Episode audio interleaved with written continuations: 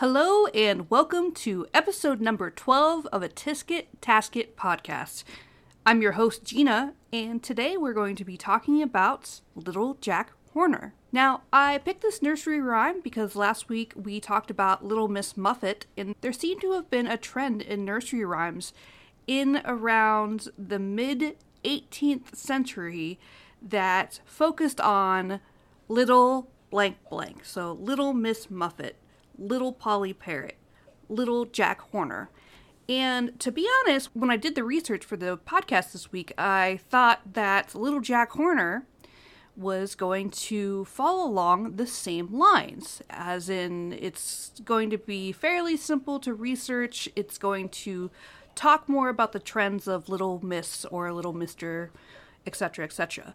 But when I really sat down to research this, I was surprised just how much researchers had to say about this nursery rhyme, which is what we're going to be talking about this week, the Tisket Tasket podcast. Little Jack Horner has a Roud folk song index number of 13,027. It was first documented in print in Mother Goose's Melody in 1765. The melody most commonly associated with this rhyme was composed by nursery rhyme collector James William Elliott in a book that I have mentioned many times on this podcast, and that is his National Nursery Rhymes and Nursery Songs, which was published in 1870. But this nursery rhyme is probably older than the 18th century. The Opies, as well as other researchers, suggest that it's probably from around the 1600s area, the early 1600s. The earliest print references was from Namby Pamby, which is a satire by Henry Carey, which was published in 1725, in which he uses lines from Little Jack Horner as a part of a satire. And he says, Now he sings of Jackie Horner sitting in a chimney corner, eating of a Christmas pie, putting in his thumb, oh fie, putting on, oh fie, his thumb, pulling out, oh strange, a plum. So, again, this is probably one of those instances where this nursery rhyme appeared in print much later than it did in oral tradition that it was passed down. And a lot like other nursery rhymes, it was actually used as satire in the written word before it was probably recorded as a nursery rhyme. Now, when I was reading my entry from Opie in Opie, as I do each week, I was very surprised to see that they had quite a bit to say about this.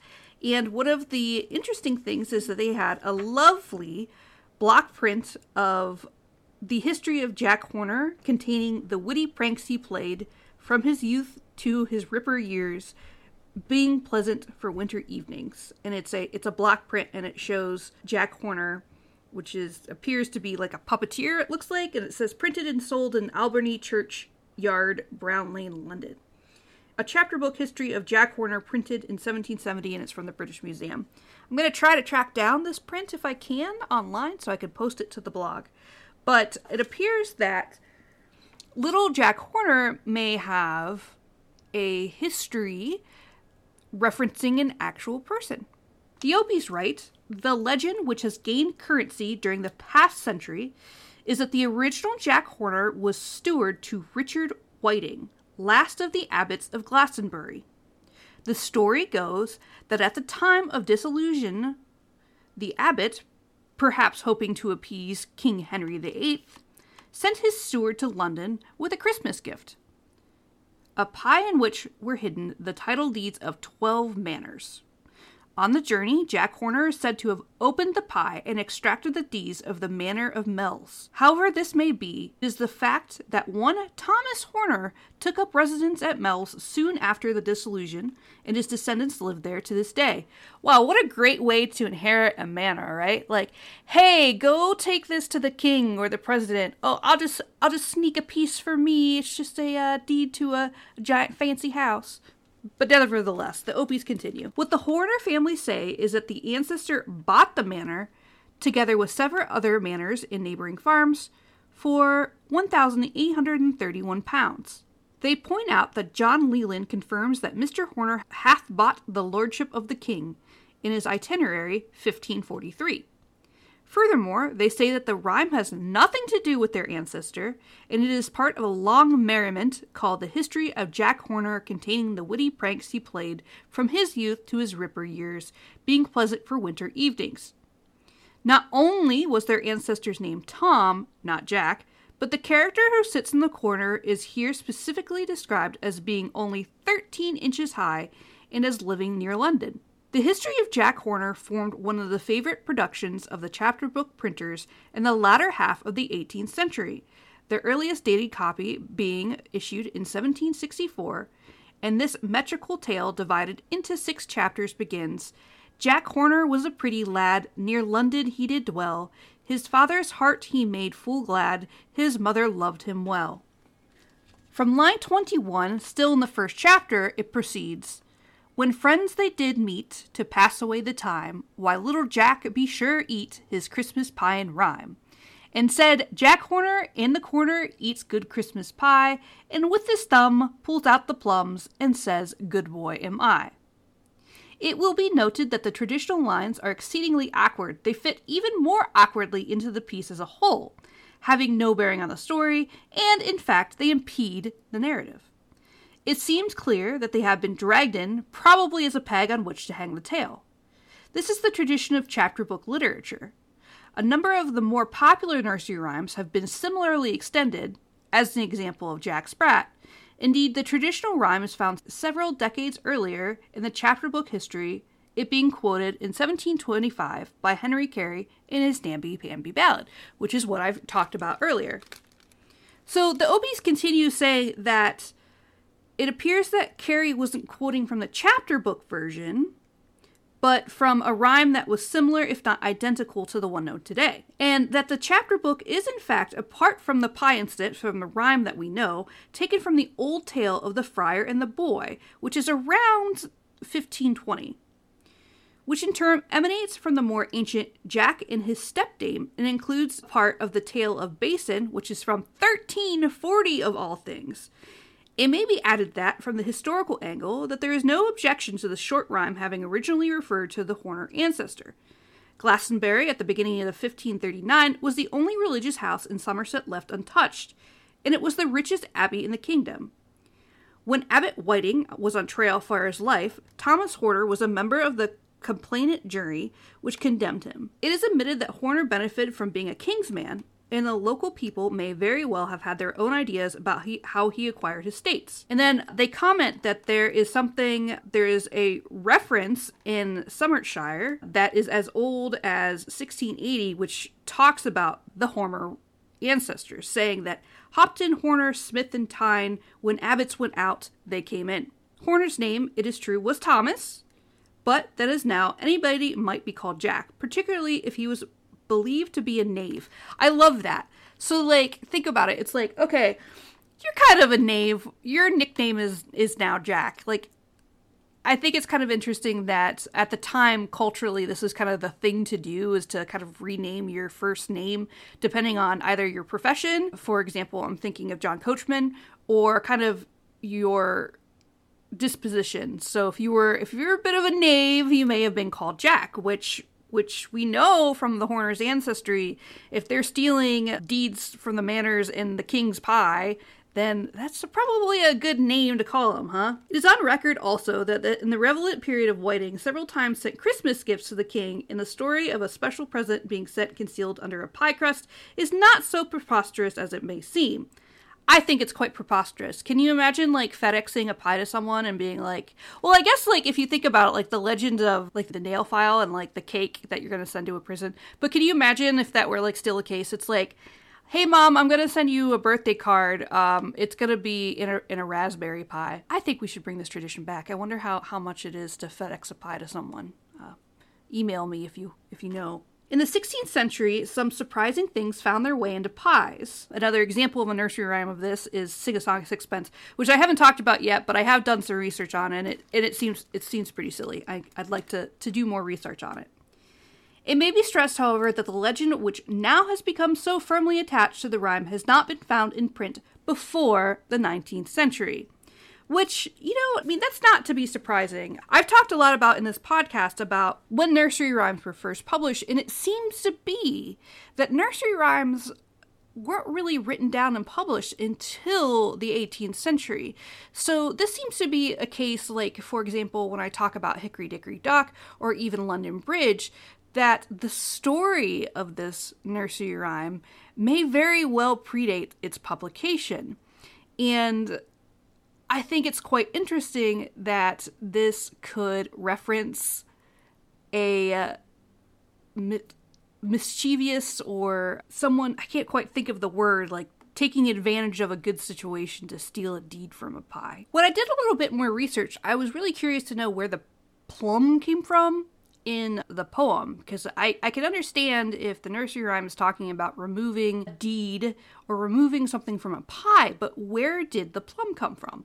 And when I did some genealogy research on Thomas Horner, because yes, that's where this podcast takes me, apparently it was suggested that the manor properties included lead mines in Mendip Hills, and the plum is a pun on Latin plumbum, P L U M B U M, for lead. So, again, what I love about nursery rhymes, and this appears in previous nursery rhymes as well, is that they often are punny. I'm thinking A is for apple pie. And so it's certainly not a stretch at all that if this is referencing Thomas Horner, the knave Jack, then it's probably not a stretch that it's a pun on the Latin for lead, which is just fascinating, I think. Today I learned that the nursery rhyme Little Jack Horner is on a pun for lead.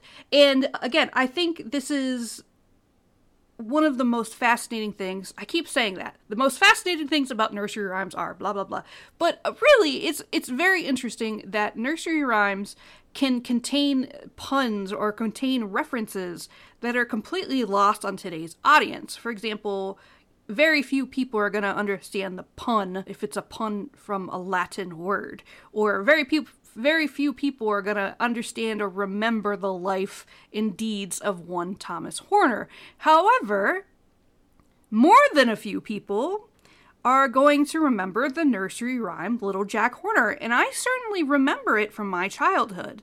So, this is yet another instance in which the literature stays, but the context does not which I think is a uh, fascinating aspect of nursery rhymes and an interesting aspect of literary criticism that may be lost to time because I think it's I think it's easy to oh my gosh, I'm going on a tangent here, but bear with me.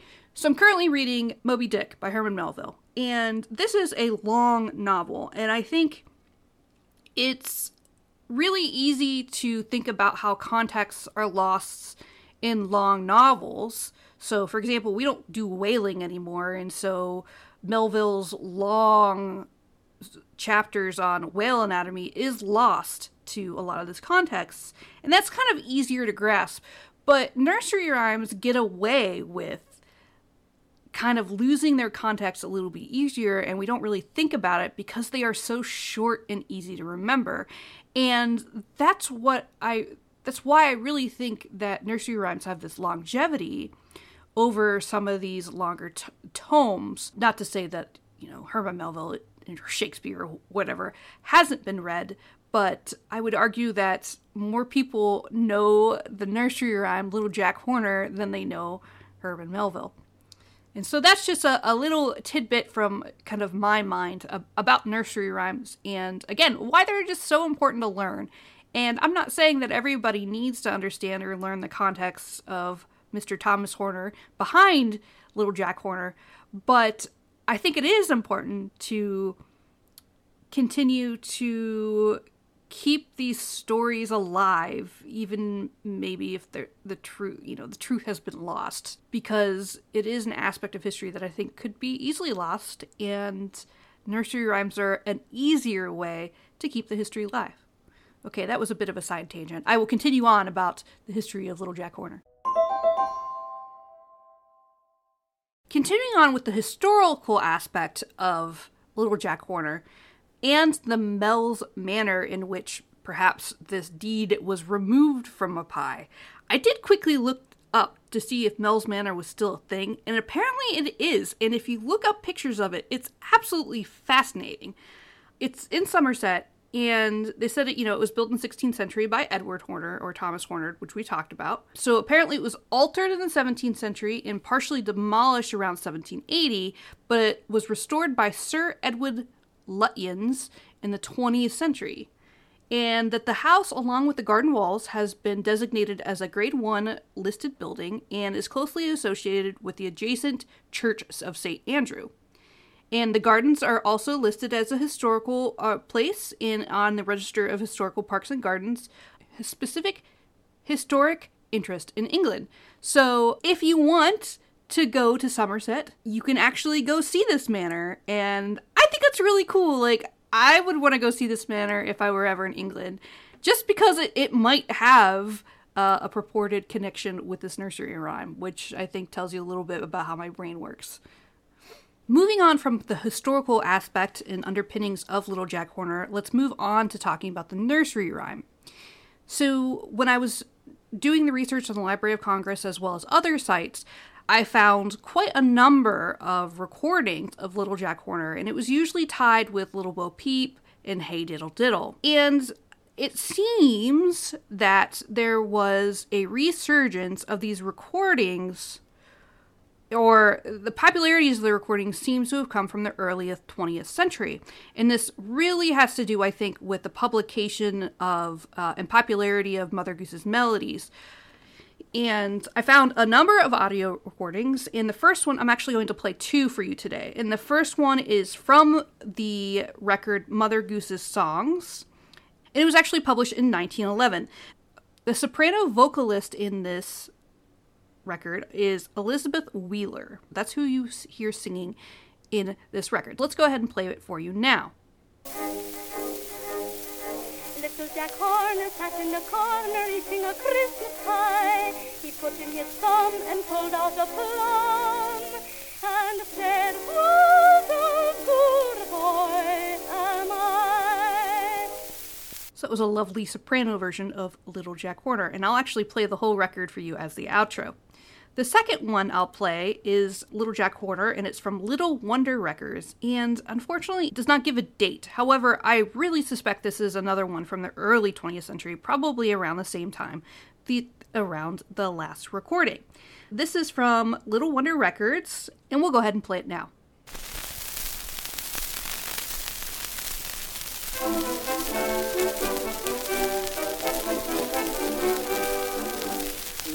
Horner sat in a corner, eating a Christmas pie. He put in his thumb and pulled out a plum, and said, what a good boy am I. So there's a bit of a different version, upbeat male version singing Little Jack Horner. Again, there really seems to have been a resurgence in publishing these songs and these melodies in the early 20th century, and I wonder too if this is because records were probably easier to obtain in, in the middle class and now parents were looking for something to play their children or play as entertainment in the evenings. But this that's more speculation and I, I haven't had time to really delve into the research on why that might be. But to add to the blog for this week i'm going to go ahead and upload a really neat document called 16 Mother Goose's Melodies by Elizabeth Coleridge. And this was published in 1901. And it includes 16 nursery rhymes, including Little Jack Horner, including Little Miss Muffet, Sing a Song of Sixpence, Hey Diddle Diddle, and it's sheet music, which I think is really cool. This is early, very early 20th century sheet music for these nursery rhymes, which you can play if you're really interested or see the musical score for. So, again, this and a couple more images will be on the blog at a tiskettasketpodcast.com. So please check it out. I try to include images as well as the audio recording of this podcast just so you can get an idea of what art looked like at this time because again I talk about these beautiful block illustrations. And again, these are for children and so you're going to see these beautiful colorful illustrations that accompanied a lot of these written nursery rhymes. And the scores, a lot of the scores had really beautiful illustrations as well. This one doesn't have the illustration in the scores, but it is very clear sheet music that you can play today from 1901. So please check it out. What have we learned today about Little Jack Horner?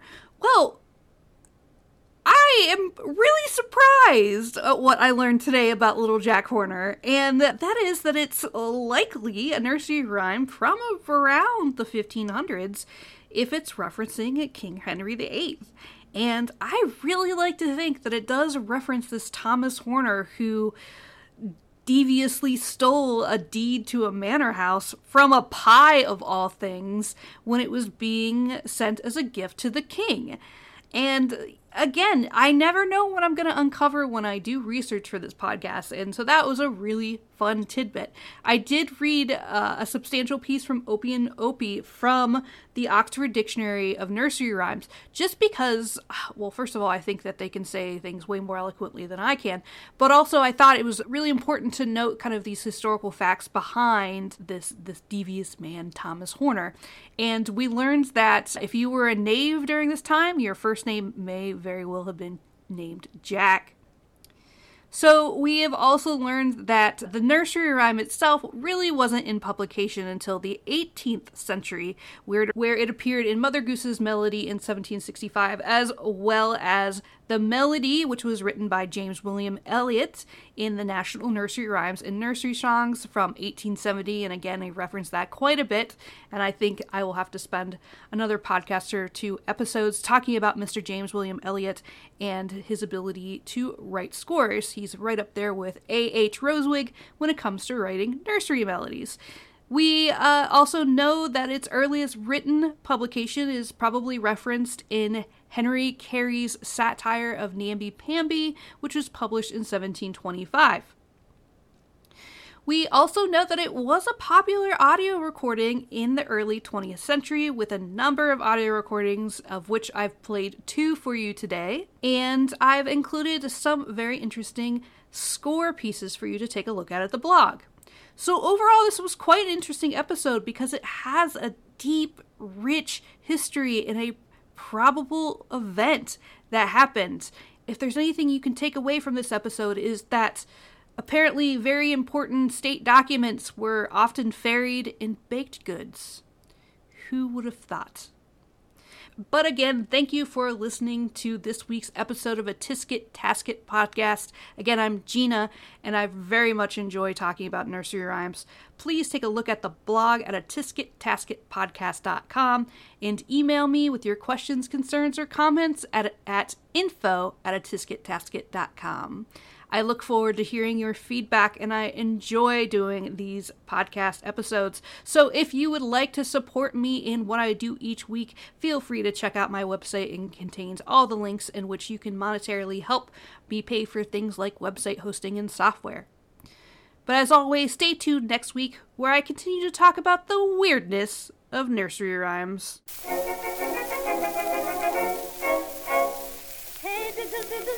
And the fiddle, the cow jumped over the moon. The little dog laughed to see the sport, and the dish ran after the spoon.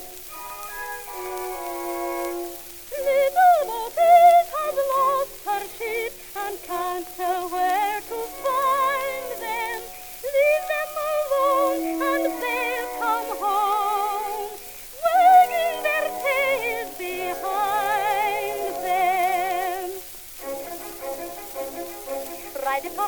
Marshal Banbury Cross to see a fine lady upon a white horse. Rings on her fingers and bells on her toes. She shall have music wherever she goes. Little Jack Horner sat in the corner eating a Christmas pie. He put in his thumb and pulled out a plum and said, Whoa!